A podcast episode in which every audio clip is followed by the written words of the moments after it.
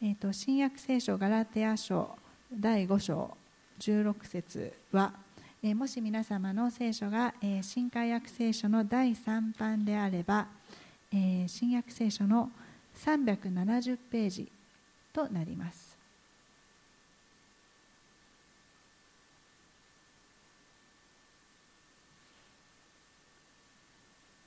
えそれでは朗読させていただきます。えガラテヤ書第5章16節から26節より。私は言います。御霊によって歩みなさい。そうすれば決して肉の欲望を満足させるようなことはありません。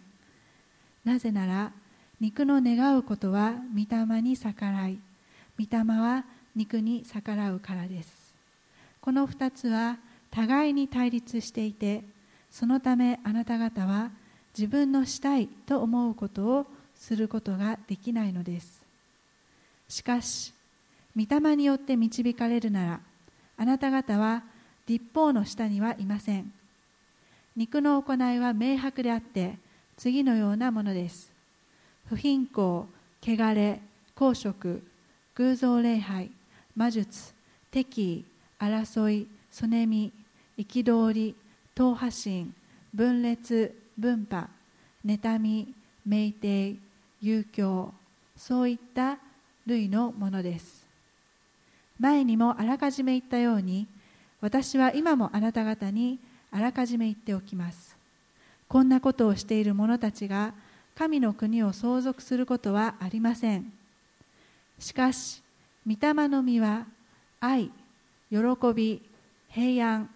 寛容親切善意誠実柔和自制です。このようなものを禁ずる立法はありません。キリストイエスにつく者は自分の肉をさまざまな情欲や欲望とともに十字架につけてしまったのです。もし私たちが御霊によって生きるのなら御霊に導かれて進もうではありませんか。互いに色み合ったりそねみ合ったりして虚栄に走ることのないようにしましょう。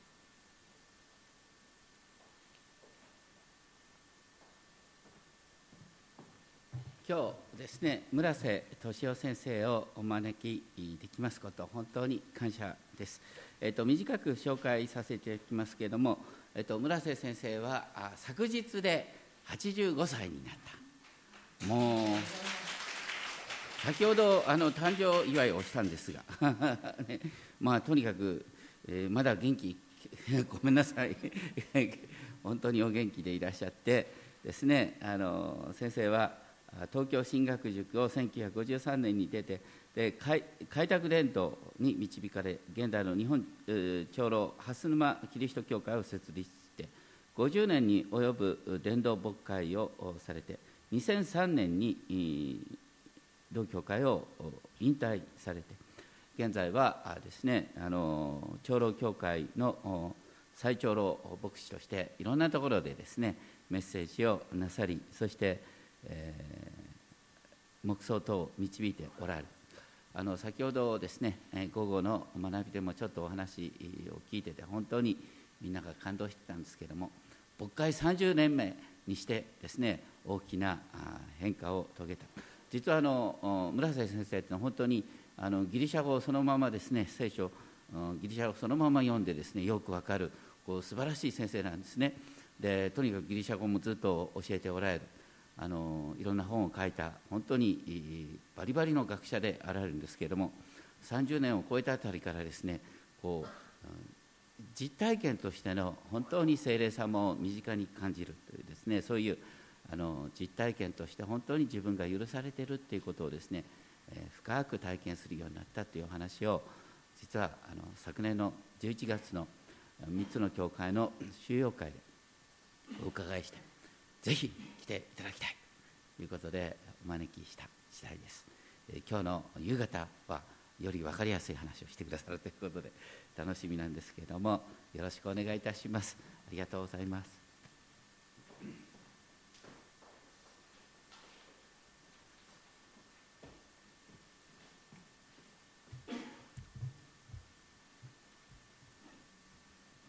朝はですね、えー、説教の用紙をお配りして、まあ、それになんか引きずられるようにして話したんで、えー、今回は何もありませんので本当に精霊によって導かれてお話をしたいとそれがいい実を結んでくれることをね信じてお話ししたいと願っているところでございます。でガラテヤ書からね読んでいただきましたしガラテヤ書はもう皆さんもよく親しんでいらっしゃるかなと思います。でパウロの書いた手紙の一つでありましてね。そして高橋先生が前におられたルーテル教会が尊敬しているマルチン・ルター、まあ、プロテスタントの私たちもみんな尊敬してるんですけどもマルチン・ルターが宗教改革運動を進めるのにあたって一番力になったのがガラテヤ書のメッセージなんですね。でこのガラテヤ書と私は結婚したというような表現までルターは使っているわけでございます。まあ、そのガラテヤ書はどういうふうな背景からね生まれたかってことも少しは知っておいた方がいいんじゃないかなというふうにねこう思うんです。でパウロの書いた手紙は、まあ、彼らが伝道して開拓して、えー、作り上げた教会にですね書いているんですけどね、えーまあ、コリントの教会とかエペソの教会、えー、ピリピの教会それぞれねその後の名残はずっとあるんですけどもガラテヤの教会に書いた手紙こんなすごいいい手紙を書いたのにねその後ガラテヤの教会はどうなったのかねさっぱりわからないんですよね。もうおそらく死はおそらくね現実的には消滅しちゃったんじゃないかなと、まあ、そんなふうにも思わざるを得ないんでね何もわからないんです。こんなにパウロがね心血注いで書いたメッセージをガラテヤの人たちは受け止めなかったんじゃないか。でコリントは逆ですね。本当にパウロが一生懸命にこうね書いた手紙をねしっかりと受け止めてね反省をしてくれて立ち直ってくれましたね。ピーピの教会の方もみんな、まあ、ピーピは問題ありませんけどもねそれで受け取った手紙をそれぞれね感謝して受けてねその後それを生かしているわけですがガラテヤの手紙はですねどうなっちゃうんだろうかなガラテヤの教会はということはねとても気になりますなりませんか？長くね信仰しているとそういうこと気になるもんなんですよね。えー、まあおそらくパウロが思うようにいかなかった。だから何もかもうまくいくとは限らないんですね。パウロが神経注いで書いた手紙でもその手紙がこう、えー、こうあの、えーと、考えていたようなねいい結果をもたらさなかったってことはあります。でも別の意味でね宗教改革で用いられてますから、まあ、別の形でねこの手紙がすごくその後のキリスト教の歴史において貢献したと。いや私たちにもねすごく役立っていると。これは間違いないことでございます。でパウロはですね違法人に伝道した人ですね。ガラあのユダヤ人以外の人を違法人ユダヤ教からキリスト教生まれてますからね。それはあの皆さんご存知な通りです。で旧約聖書の背景にあったものはもう間違いなくユダヤ教なんですね。そしてイエス様の働きもですねユダヤ教の中のこう働きでございました。そしてそれを受け継いだパウロの伝道の活動もですねユダヤ教の中の活動として行われましたけども、まあ、ユダヤ教の中における改革運動といいますかそういうような位置づけになると思います。でパウロはもう大改革やっちゃったんですっていうのはユダヤ教はねもちろん違法人伝道っていうのを考えてました。ユダヤ人以外の人にも伝道をしていきたいと、ね、神様の契約はイスラエルユダヤ人だけ、まあ、独占するもんじゃなくてね違法人にも及ぶっていうことはもう旧約聖書にもありますのでね。ユダヤ教も違法人を全くこう排除したわけじゃないんですね。だけども厳しい条件はあったんですよ。やっぱりね違法人がユダヤ教徒になると、まあ、神様の契約に預かるためにはねやはりこう割礼を受けなきゃいけないと、ね、そして立法のね、え決まりをきちんと守っていかなきゃいけないと。これはもう絶対に必要な条件だということになっていたんですね。でそれをですねパウロはまあ無視するような形で違法人伝道に踏み出しましたからね。これはやはり問題になるのが当たり前なんです。あの相手側に立てばね私たちクリスチャンですからパウロのやったことは何の問題もないと、ね、それに反対するのはけしからんとね頭から思っちゃって私も思ってたんですよ初めはね。でもだんだんにね私も成長してきますとね相手の立場になってみればねいやパウロのやってることはけしからんと、ね、ユダヤ教の固い立場をね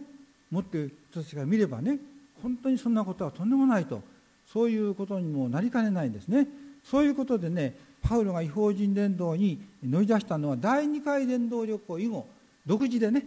パウロは3回伝道旅行やってますけど第1回伝道旅行はねアンテオケの教会から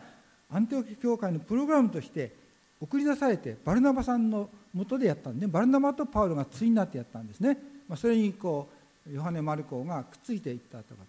ヨハネ・マルコがどうしてくっついていったのか。これまた想像するとねいろいろ面白いことがあるんですけども。ちょっとそういうこと話すともう時間がないから省きますけれども、えーまあ、バルナバさんと、パウロさん2人がね、でバルナバさんの方が一応まあ主なんですよ、ね、アンティオケ教会の一番の指導者っていうのはバルナバでね。そのもとでパウロは働いた、まあ、アンテオ教会が非常によく成長して違法人伝道もやってね違法人がアンテオケ教会に加わってきたもうその頃からねこう割礼をあまり厳しく割礼を受けないでも受け入れたんじゃないでしょうかねと思いますよ。ね、そして立法の決まりもねなことをきちんきちんと守らなきゃいけないようなことは厳しく言わないでただイエス様を信じればいいとねこう言ってんですよね。イエス様をメシアとしてね救い主としてね。信ずればあなたは神の契約の中に入れるんですよと。神の子になれるんですよと。イエス様を信ずれば罪を許されて永遠の命を与えられて神の子になるんですよと、まあ、そういうことでねアントキ教会は違法人を迎え入れていった教会で、まあ、そのような違法人伝道のさらにこうを展開していきたいということでね第1回伝道旅行がバルナバ指導のもとに行われたんですね。まあ、その後ですねそれがいろいろとアンテオキ教会でも問題になりエルサレム教会が問題視するようになったんですね。そんなふうにこう違法人にですね割礼も要求せず、ね、立法の規定を遵守することも要求せずね神の契約に預かれる民として迎え入れていいのかと、ね、それはとんでもない間違いだと。こういうようなねエルサレム教会の中のまあ保守的な考えの人たちからですね当然起こってくる議論なんですね。まあそういう中で、えー、アンテオケ事件というのが起こります。ガラテヤ書の2章に書いたんでねちょっと触れましょうね。2章の14節あじゃあ11節からですね。2章の11節からところがケパこれはペテロさんのことですね。ケパがペテロがアンテオ家に来た時彼に非難すべきことがあったので私は面と向かって抗議しました。なぜなら彼はある人々がヤコブのところから来る前にはこれヤコブっていうのはアンテオケ教会じゃなくてエルサレム教会の指導者です。でイエス様の肉の弟ですよね。イエス様の弟です、ね、そしてエルサレム教会の指導者でありますね。それでまあ立法を守ることに非常に熱心であったということで知られているんですね。ヤコブさんですね。ですからエルサレム教会の指導者でしたそのヤコブのもとからですね、え使わされてきた人がアンテオ家に使わされてきた人がおります、ね、でなぜ使わされたかというと、まあ、アンテオ家教会の実上を調査に来たわけですよ、ね、でアンテオ家教会ではですね違法人で、えー、キリスト教徒になった、まあ、キリスト教徒ということはあまだ違法人で神の契約の民の中に加わっている人たち割礼を受けないんですよ、ね、そういう人たちとそれからユダヤ人はみんな割礼を受けてますね。でユダヤ人であればもう、えー、立法を守るような生活はある程度身についてますよね。そういうユダヤ人の人とそれから違法人で加わった人とがね一緒にもうね交わりとして食事とったわけです、ね、会食をしてたんですね。でそういうところをですねエルサレムから来た人に見られてはちょっとまずいなという、ね、ことがあってねペテロさんが今までは一緒に食事しとったのにね、えー、食事しなくなっちゃった一緒にという事件なんです。それを見てパウロがねペテロさんを何という偽善的な行為だって言って非難したわけですね。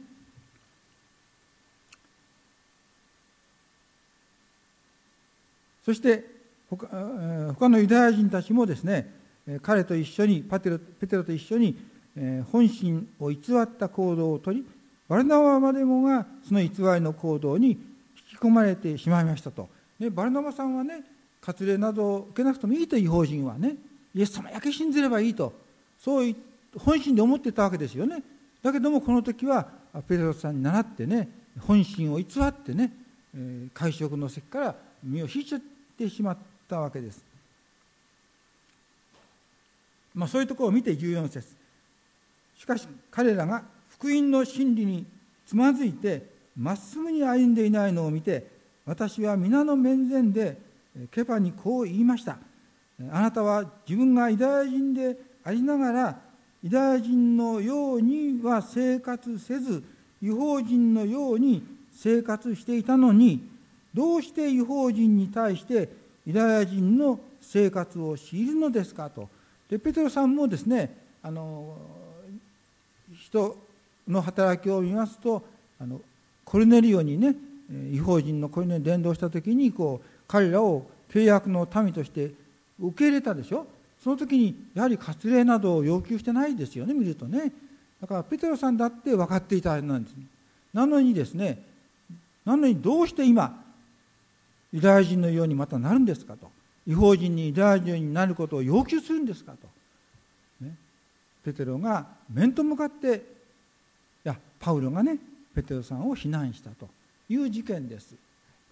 まあ、その後どうなったかということは書いてないけどその後にこう信仰義人の教えが続くわけですね。私たちは生まれながらユダヤ人であって違法人のような罪人ではありません。しかし人は立法の行いによっては義と認められずただキリストの信仰によって義と認められるということを知ったからこそ私たちもキリストイエスキリストを信じたのです。これは立法の行いによってではなくキリストの信仰によって、え、義と認められるものは一人、え、キリストの信仰によって義と認められるためですとねそのように、ま、書いておりますけども、ま、ペテロさんはですねユダヤエルサレム教会からの人が使われていた時にこうね、えー、違法人の人と一緒に生活して食事してたのにねそれをやめてしまったということはねパウロにとっては許し難いことに移ったわけでございます。でペトロさんにしてみればね、まあ、彼はあのユダヤ人エルサレム教会のね保守的な考え方の人たちに必ずしも同調してたわけじゃないし彼自身違法人伝道をやって違法人が割礼を受けなくてもこう精霊の恵みをいただいてねもう本当にこう神の契約の民の中に入れられているということを見てきているわけですからね。それをまた認めてきているわけですからね。だけどもエルサレム教会との関係をことを荒立てたくないのでえこの際はちょっと身を引きましょうと、まあ、これはあの私はすごくね現実的な配慮だと思うんです。ペテロさんをそんなに責めるわけにいかない。パウロにとってはもう許し難い。パウロは潔癖ですからね。本当に潔癖ですから。まあちょうど潔癖な硬い信仰の人と同じですね。ペテロの方はもうちょっと柔軟だったわけですよ。私が見ればこれ大人の意見だと思うんです。だから結局ねアンテオケ教会でパウロはいられなくなった、ね、アンテオケ教会で多くの人はペテロの側に立ったんです、ね、でペテロはああのパウロはアンテオキ教から離れざるを得なかった。だから第2回伝道旅行はパウロは独自でやったんですよ。よしじゃあ私がもう責任持ってやりましょうと、ね、もちろんあの自分の力でやるわけじゃないんでね。彼はもうイエス・キリストの十字架と復活の福音の中に生かされてますからね。精霊のことを知ってますから精霊の助けがあるから精霊に導かれて私がやりましょうと言ってねパウロの指導のもとに行われたのが第2回伝道旅行からですよね。そしてまあガラテヤの方にも伝道した。これは初めからね目的として伝道した場所じゃないんですガラテヤは。から途中で病気をしちゃってねちょっとこう休まなきゃいけなかったんで休むためにこういったところがガラテヤでねそこでまあたまたま伝道して救われるものが出たんですね。でガラテヤの教会が諸教会ですからね。いくつかのところで集会が行われていた。そういう群れができたんです。でそういうねパウロの働きをですねエルサレム教会がただ傍観してたんじゃないですよ。必ず後をかけてんです。パウロのやったことをね次から次へとね潰してかかってるんですよ、ね、でガラテヤ教会はそのような潰しにあってねそれでもうパウロはね割礼を受けなくてもいいと。とんでもないことだと。割礼を受けなきゃいけないと。もちろんイエス様を信じなきゃ救われませんよ。だけどイエス様を信じるだけじゃね足りないですよと、ね、割礼も受けなきゃいけない、ね、立法の決まりもちゃんと守っていかなきゃいけませんよとね。そういうわけですね。でパウロはエルサレム教会ではそんなに権威を認められていないんだと。勝手に彼はやってるんだなどと言われるとねやっぱしそうかなと思ってねガラテアの人たちはみんなそういう後から来た人たちのエルサレム教会の保守的な、ね、人たちの言動に惹かれていってしまうわけです。でそうした混乱した教会にパウロが何とかしてこう、うん、引き止めようと手紙書いた。第3回伝道旅行で書いたと思いますね。第2回伝道旅行の時にガラテア教会できてますけれども第3回伝道旅行でパウロはそうした教会を巡ってからエペソンに行きますがあまあパウロはあのその時に非常に困難を感じたんじゃないかなとこう思いますねそして何とかしてガラテヤの教会を引き戻したいと、まあ、そういう熱い思いで書いたのがガラテヤ書だと私は見ておるんですね。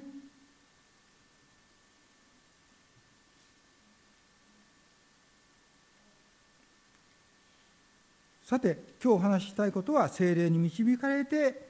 歩む生活。そして精霊の実を結ぶ生活を私たちがするということですね。でパウロは信仰義人ということをここで教えてます、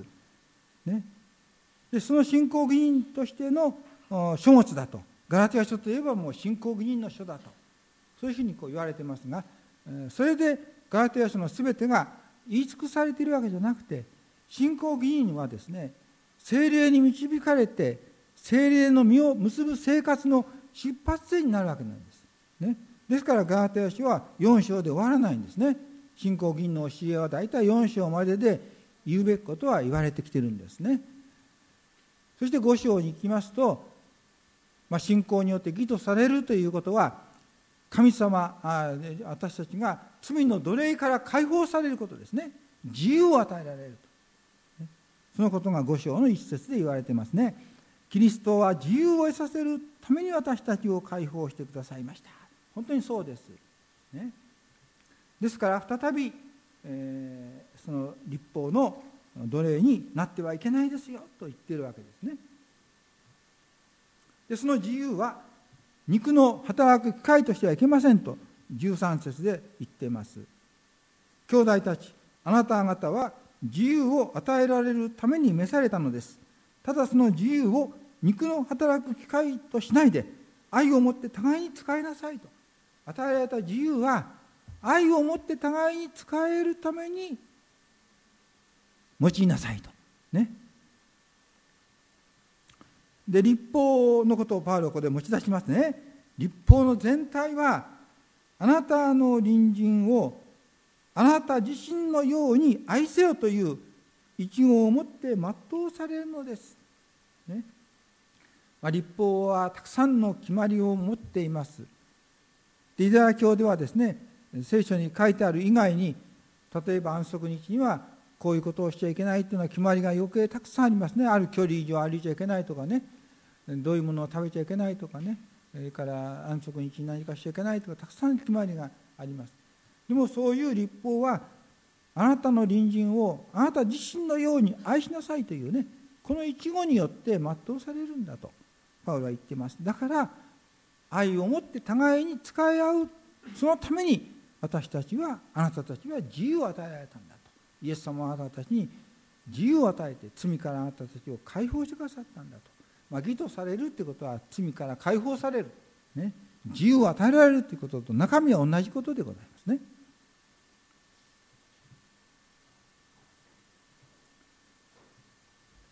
そして16節で御霊によって、まあ、御霊精霊と言ってますが精霊によって歩みなさい、ね、そうすれば肉の欲望を満足させるようなことはありませんと。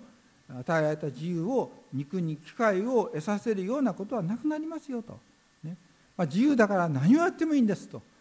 そういうことにもなりかねないでしょ、ね、だけども自由は何をやってもいいんじゃないんですよね。本当に立法の真髄を全うする。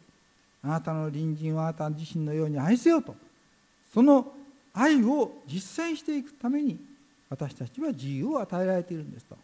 ね、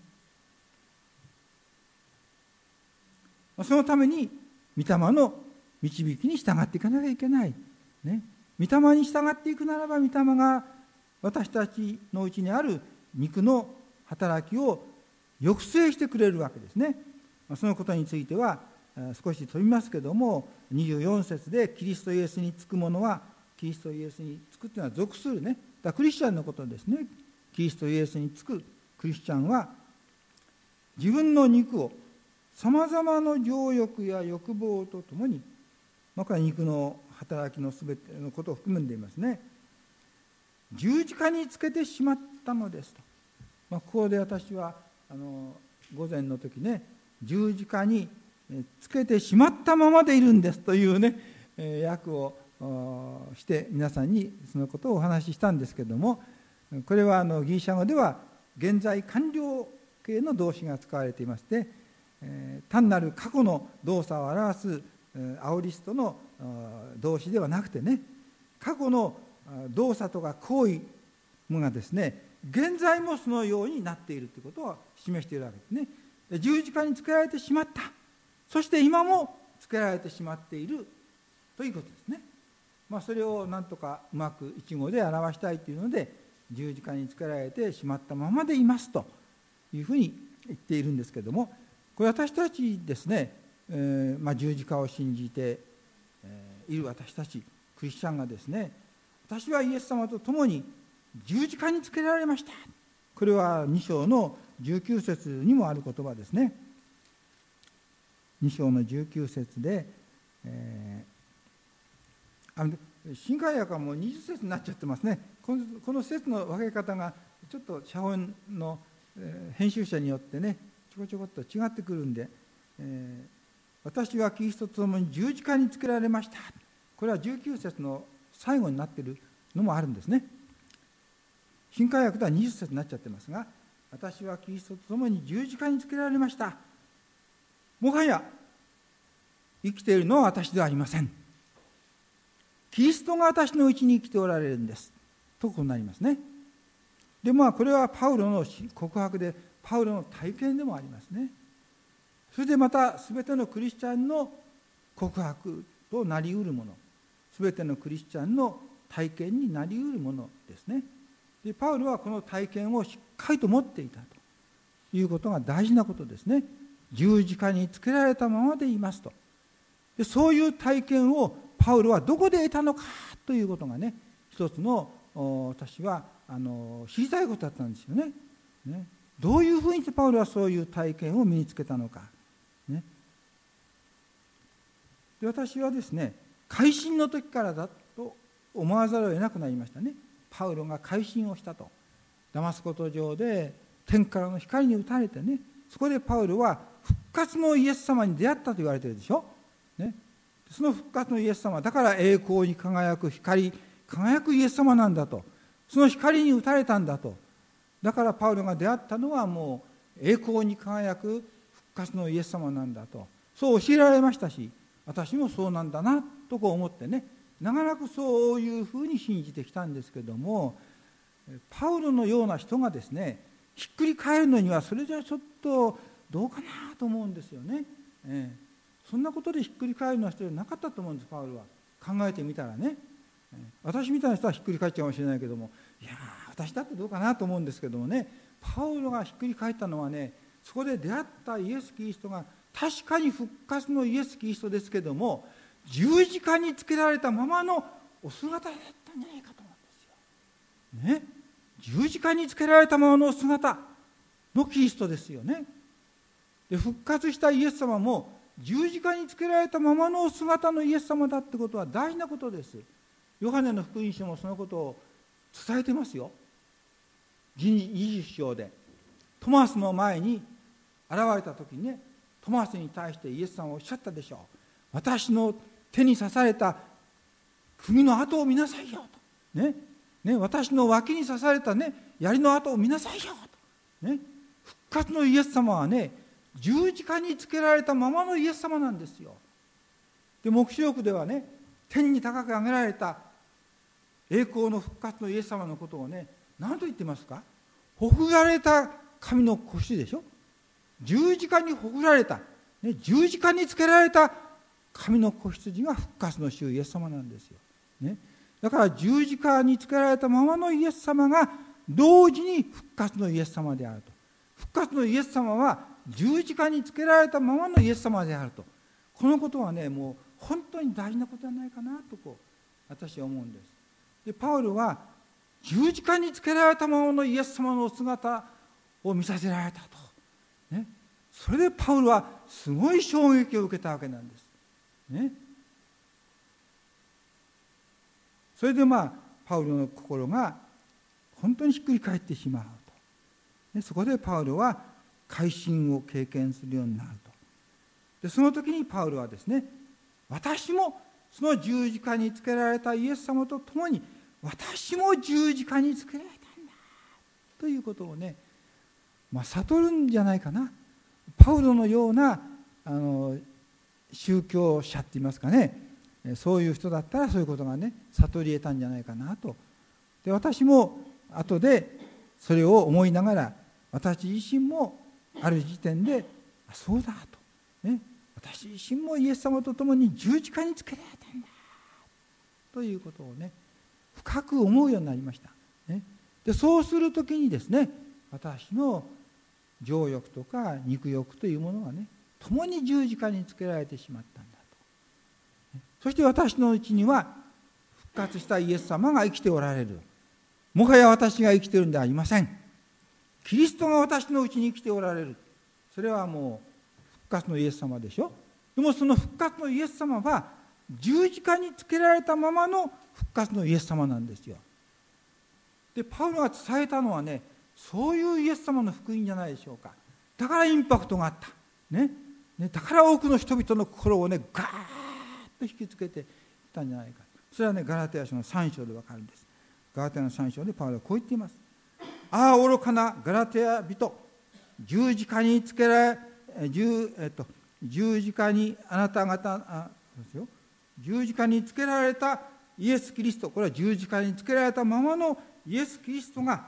あなた方の目の前にあんなにはっきり示されたのにパウラスの十字架につけられたままのイエス・キリストがねガラテヤの聴衆の前にはっきり示されるように語ったんですよ。なぜ語ったかというと自分の体験だからですよ、ね、自分が十字架につけられたままのイエス様に本当にこうね出会わされて私も共に十字架につけられてしまったんだと。まあ、そういうね体験があったからこそ彼は十字架につけられたままのイエス・キリストをねあなた方の目の前でね語ったと。こう言い切ることができたんですね。初めて私に腑に落ちました。あこうでパウロの説教はそういうもんだったんだなと、ね、だからすごくインパクトがあったんじゃないかなということを私はこう思うんですよね。だけどそういう説教を聞いてね本当にイエス様にだけで信じて救われた人たちがだんだんにまたねこう間違った教えの方に惹かれていくのをねパウロは何とかね引き留めなさいそのためにまあ「あ愚かな」という言葉をあえて使っちゃってますよね。あなんてあなたたちは物分かりが悪いんだと。ね、私があれほどはっきりと十字架に誓けられたままのイエス・キリストをねあなた方の目の前に映し出すように語ってあげたじゃないですかと。ね、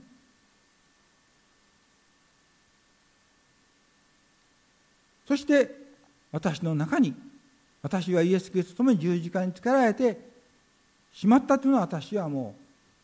う一度死んだわけでしょ？いや肉の人には古い人には死んで私とはもはや生きてないんですから。私は生きていません。私はイエス・キリストと共に十字架につけられました。それそのままです。つけられたままでいるんです今、ね、そして私のうちにはキリストが今生きておられるんです、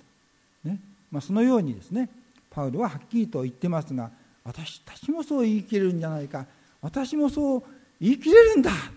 そう言い切れるんだって初めてガラテヤの2章20節のね言葉に納得がいって私もその体験の中に今あるんだ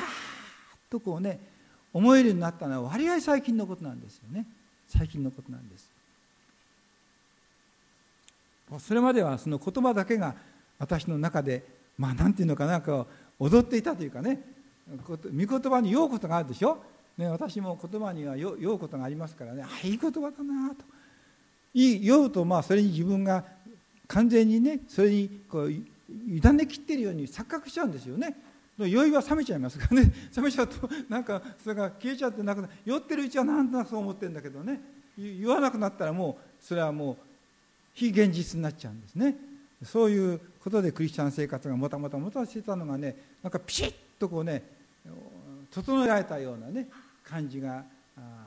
しているわけなんです。でもう一つコリントのね第二の手紙の4章の9節10節の言葉をぜひ皆さんにねこと関連がありますので覚えていただきたいんですね。これも私が酔ってた言葉ですね。もう酔って大好きな言葉だったんですよね。4章の10節。いつでもあお開きになりましたか？349ページの下の段の方になります。第3版ですとね。迫害あ10節。いつでもイエスの死をこの死というのはねこの場合ちょっとね意訳しちゃったんでねこれはあのパウロ普通の死サナトスのあれじゃなくてねこれは殺害という意味ですね。イエスの殺害。まさに十字架につけられたイエス様は十字架で殺害されているんですよね。その十字架に殺害されたイエス。ねイエスの殺害をいつもこの身に帯びています。それはイエスの命が私の身において明らかにされるためです。私たちは私たち生きている者はイエスのために絶えず死に渡されていますがそれはイエスの命が私たちの死ぬべき肉体において明らかに示されるためなのですと。こう言い切っているパウロに私はね、どこまでついていけるのかなと思いながらもこの言葉はとても好きでしたね、イエスの命をいつも好みに帯びています。私のうちにイエスの命が現れるためです。ああいい言葉だなとね。酔ってるとなんか自分もその気になっちゃってね。自分もそうなっているようにこう思うんですが、まあ、酔ってるのは続きませんのでね。冷めるとなんかそういうことはなくなっちゃってね、えー、なんかちょっとおかしいなどうしたんだろうなと思って。そういう不思議ななんか感覚をずっと持ち続けていましてね、えー、これはどういうことなんだ、まあ、中華書読んでもねなかなか適切に書いてないんですよね。わからないんですよことはね。で私自身が本当に分かったの今申し上げたその十字架に作られたもののイエス・キリストに出会ってね。本当に私もイエスと共に十字架につけられた。殺害されたね本当に十字架に殺害されたイエス様と共に私も殺害されたね。もう死んだちまったとね。そしてもう自分は生きていないけどもそういう自分のうちにイエスの命が、ね、復活の命が現れ出ているんだ、ね、あそういうことなんだなと。ですからまあ一つ申し上げたい重要なポイントはねイエス様の十字架の死の出来事と復活の出来事を切り離してはいけないということです。ね、切り離して別の段階のように考えちゃうんですね。だけどもイエスの十字架の死の出来事と復活の出来事はねこれはワンセットなんですよ。ワンセット。ね。本当に大事なことです。ね。でパウルは十字架の言葉って言った時は復活がないんじゃないんですよ。ね、十字架の十字架の言葉。それは同時に復活の言葉でもあるんです。ということは15章。あ今言ったのはコリントの手紙の1の1章ですね。18節。十字架の言葉は滅びゆく者には愚かですが救われる私たちにとっては神の力です。私たちは今も十字架につけられたままのイエスを伝えています。と言ってますよね。そして私はあなた方の中では十字架につけられたままのイエス・キリスト以外は何も思うことをしませんと言ってますよ。2章で。コリントの第一の手紙2章で。ね。だからパウロが改心した時にまさに彼は十字架につけられたままのイエス・キリストに出会ったんだと。そして自分も共に十字架につけられたままでいるんだと、まあ、その気持ちがねパウロの中にはいつも脈々と生きて流れていたんじゃないかと思いますね。それがま手紙の中にこう現れ出ているんだというふうにね私は理解して初めてあ本当にそうだなという思えるようになってきたでございますね。でコリント第一の手紙の15章にはその復活のことが取り上げられていましてそこでパウルは言ってますねもしキリストが復活しなかったならばあなた方の宣教私たちの宣教は虚しいとその宣教とは十字架の宣教ですよ、ね、十字架の言葉の宣教ですよ、ね、十字架の言葉の宣教もねイエスが復活しなかったならば実質を失うと。新科学いい訳だと思いますね。実質を失っちゃいますよと。で17節ではねもしあキリストが復活しなかったらねあなた方の信仰もねそれはもう無に等しいんですよと、ね、そう言ってますよ、ね、ですから十字架と復活の出来事というのはねもうこれは、切っても切れない関係にあるんだなということをね思いますね、えーま、そういうことをあのぜひ覚えていただきたいと思います。でキリストが私のうちに生きておられるんだ。さあ復活のキリストですけども同時に十字架につけられたままの復活のキリストですね。だから私の罪は許されているんですよ、ね、もう本当に無条件に許されてるんですよ。そして復活のイエス様の命が私に与えられてるんですよ。永遠の命が。ね。永遠の命というのはこれは死に打ち勝った命と考えた方がいいですね。永遠の命とかいつまでも続く命という意味はあるんでしょうけども私はそういう命はね考えただけでもちょっとうんざりしたのいつまでも続いてなくならない命なんていやちょっと嫌だなと。だから死に打ち勝った命ですね。死に打ち勝った命ですよ、ね、永遠の命。だから再び死ぬことがないってことがすごいんじゃないかと思うでその永遠の命が分かった時に私が起こった一つの体験の変化はね死を恐れなくなった。私40代に一番バリバリの頃ね本当に死が怖かったんですよ。内心。もっと長く生きたいという思いがあったしね、えー、死考えたけども本当に嫌だった怖かったの、ね、死なんか恐れちゃいけない。頭でそう思うよ。だけど死が怖くてしょうがない。本当にだからね葬式があったら大変だと思ったんだけどね幸いね憐れんでくださってその頃葬式がなかったからよかった。だって死を恐れてる牧師がさ葬式でね死を恐れるなんて話したらさ全くもう目も当たらないじゃないですか、ね、それはもう本当にね助かったことなんですよね。で私が葬式やる頃にはもうね死を恐れないようになっていた頃にようやく葬式が行われるようになったわけですからね。私の場合はね本当ありがたかったんですけどもね。もうイエス復活の永遠の命が与えられているんだってことがね体にしみるように分かったもんですからね。死を恐れなくなりまして今私はだから死を直視してます。どういうふうに死にたいかも考えてるんですよ、ね、枯れるように死にたいなと。自然に死にたいなと思ってるんですよね。自然に死ぬんだから怖くないでしょ。だから何も食べられなかったら私食べないでいたいと思うんですよ。無理に食べさせられるの嫌ですよね。天敵なんかで無理にやられてさ栄養なんもう歌っても自然にもね枯れていくようにね私は世を去りたいなと思っているんですね。それが一番いいと思ってるんですよね。だっていつまでも生きてる命ないんですからね。100歳まで生きられますよっていう人いるけどもまあいやそんなに生きられないと思ってますからね。90歳ぐらいは生きたいと思ってる。あと数年はね生きたいと思って。別に次のオリンピックが見たいわけじゃないんだけども東京オリンピックはね。でもね体操の競技なんか見たいなと思ってるんですけどね、だからあとオリンピックの2020 2020年まではね行きたいと。あと6年間はね元気で行きたいと、まあ、そういう思いはあるんですけども。でもねその先の死はちゃんと見つめています。それは私にとっては決して怖いことではない。それが迫ってきたらば私はそれを商用として受けていきたいなとね。そしてもう枯れるようにね自然に死んでいきたいなと。そして自然に別の永遠の命の世界にね移されていきたいなと。で自然に死ぬことはね終わりじゃなくてね本当に永遠の命の現実の中にね私自身が移されていくことなんだと。いうことが分かりますから死を恐れなくなっているんですね。これも大きな変化です、それまで本当に怖かった死がねこれは理屈じゃないんですよ。理屈でいくら怖くないんだと言ってもしょうがないね。どうしても怖くなってしまう。それがなくなりましたね。本当にありがたいことですね、まあ、精霊に導かれていく時に、まあ、精霊の実を結んでいかなきゃいけない。結んでいかなきゃいけないなんて言い方はちょっといけないんだけども精霊の実を結ばせていただけるようになっていくわけですね。でそれは愛ですね。精霊の実精霊の実はあの愛という単数でまずあの5章の22節にこう言われております。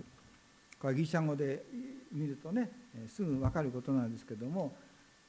9つ実がありますからその9つのことを言うならば精霊の実というのは複数なきゃいけないでしょ？精霊の実で複数であってこの巣ですよ。だから精霊の実は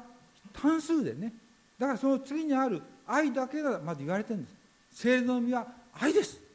ね、愛です、ね、そしてその愛が以下8つのような現れ方もねしていきますよということじゃないでしょうかね。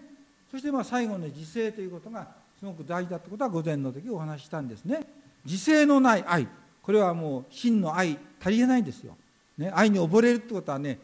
本当の愛じゃありません、ね、愛が愛としてね本当に機能を発揮するのは自制があってこそ、ね、だから最後に自制の実があることはすごくいいんです。自制心のない愛ですね。これはダメですね。本当に愛があればこそ愛に満ちていればこそ自分を制することができるとね。それが大事なことじゃないかなということを思います。まあ、そういう愛の実を結ばせていただく。これが私たちクリスチャン生活の大事な課題目標でもあるわけですよね。互いに愛し合っていかなきゃいけないんですからね。立法を全うしていく、ね、立法の全てをは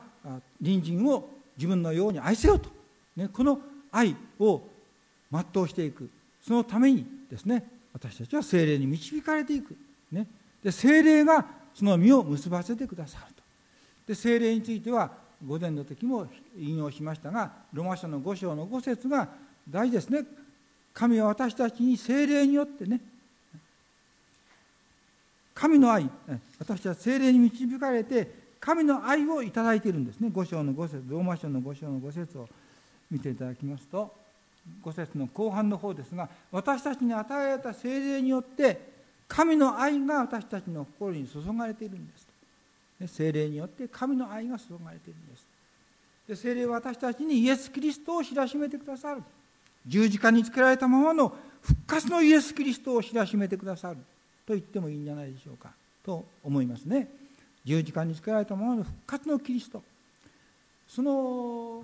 ことはヨハネの福音書ではより明らかじゃないでしょうかね、えー、こうイエス様の十字架の姿というのはヨハネの福音書においては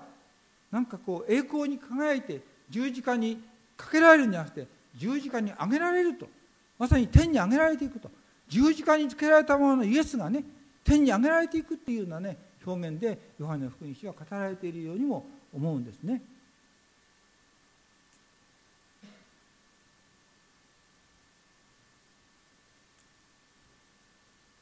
まあ、そのイエス・キリストを精霊が私に示してくださりまた確信をさせてくださいキリストが私の中に生きているんですこのパウロの告白の言葉もやっぱ精霊によってなされているでしょ？コリントの手紙の第一の十二章では精霊に言わなければ誰もイエスを主であると告白できないとまで言ってますねパウロがね。だから精霊によって私たちはイエス様を知らしめられイエス様を告白させられていきます。ね、でそのイエス様によって神様の愛が私の心に注がれるんです。私のために十字架にかかって死んでよみがえってくださったイエス様、ね、私のためにと思わせてくれるのも精霊です、ね、精霊に導かれなければそんなことは私と何の関係がありますかということになるんですけども。精霊に導かれる時にですねイエス様が十字架につけられて死んでくださった。死んだ。そして死を破ってよみがえったってことは私のためなんだと。私のための出来事だったんだというふうに知らしめてくれるのも精霊でございますね。でそのことは同時に私をどれほど神が愛してくださっているかということの証ですからまさに精霊によって神様の愛が私の心に注がれてくる、ね、精霊に導かれる時には神様の愛が私の心に注がれてくる、ね、その愛が私の中から今度は泉となって湧き上がってくる、ね、でそれはイエス様の言葉ではヨハネの福音書の4章でよく表されてますね。サマリアの女に対してイエス様は私の与える水はこれ精霊と考えてもいいんですよ。あなた方の中で永遠の命への水を湧き上がらせる泉となりますとね。イエス様が与えてくださった精霊による神の愛がですね。私の中で愛を湧き上がらせる泉となってくれるんですね。本当にそうです。私の中から愛が湧き上がってきてくれる。それは神様の愛が私の中に注がれたからです。それが私の中で愛を湧き上がらせる泉となってください、ね。まあ、神様の愛は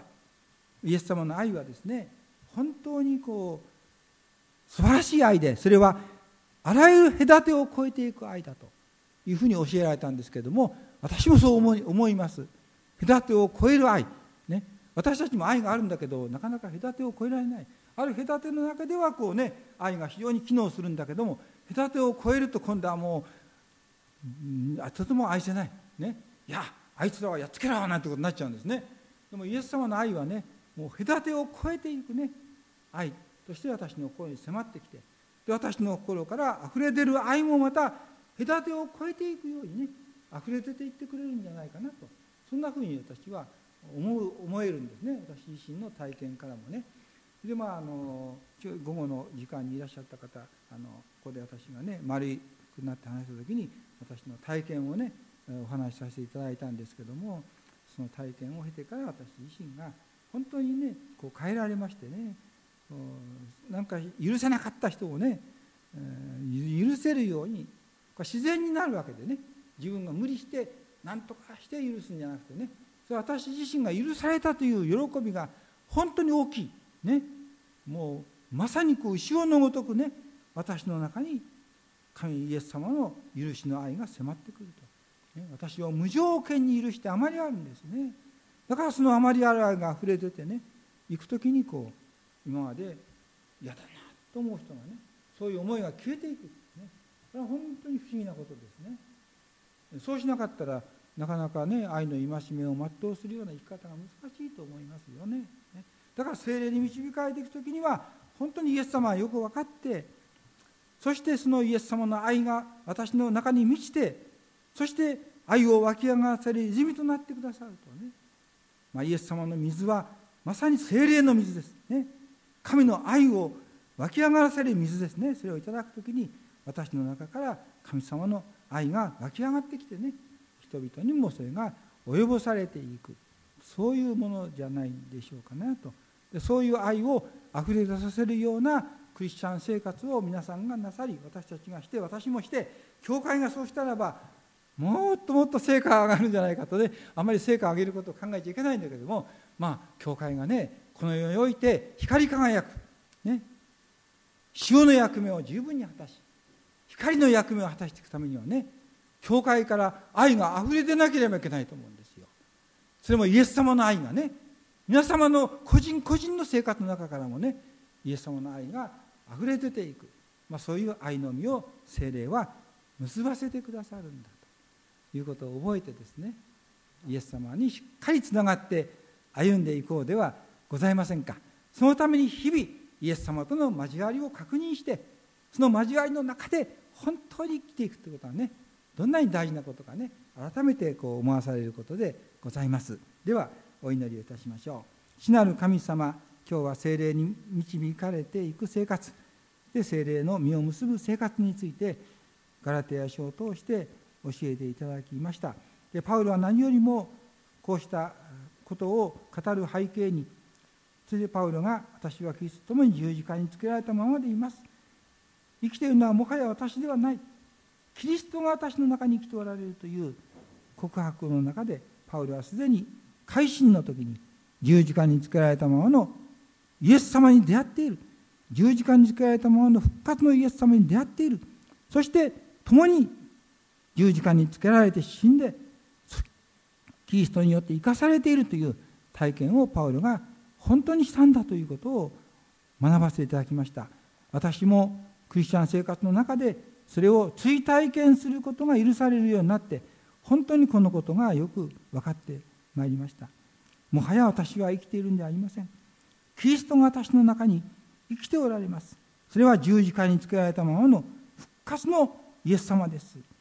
そのイエス様のことをよく分からせてくださるのが聖霊のお導きです。聖霊の導きによって私の中に共に生きておられる。イエス・キリストが分かります。そして神様の愛が私の心に注ぎ込まれてきます。そのことによって私の中から愛が泉のように湧き上がって精霊の結ばせてくださる身としての愛が湧き上がってきます。そうした愛を本当に表していけるような生活が私たちにできることを覚えて感謝します。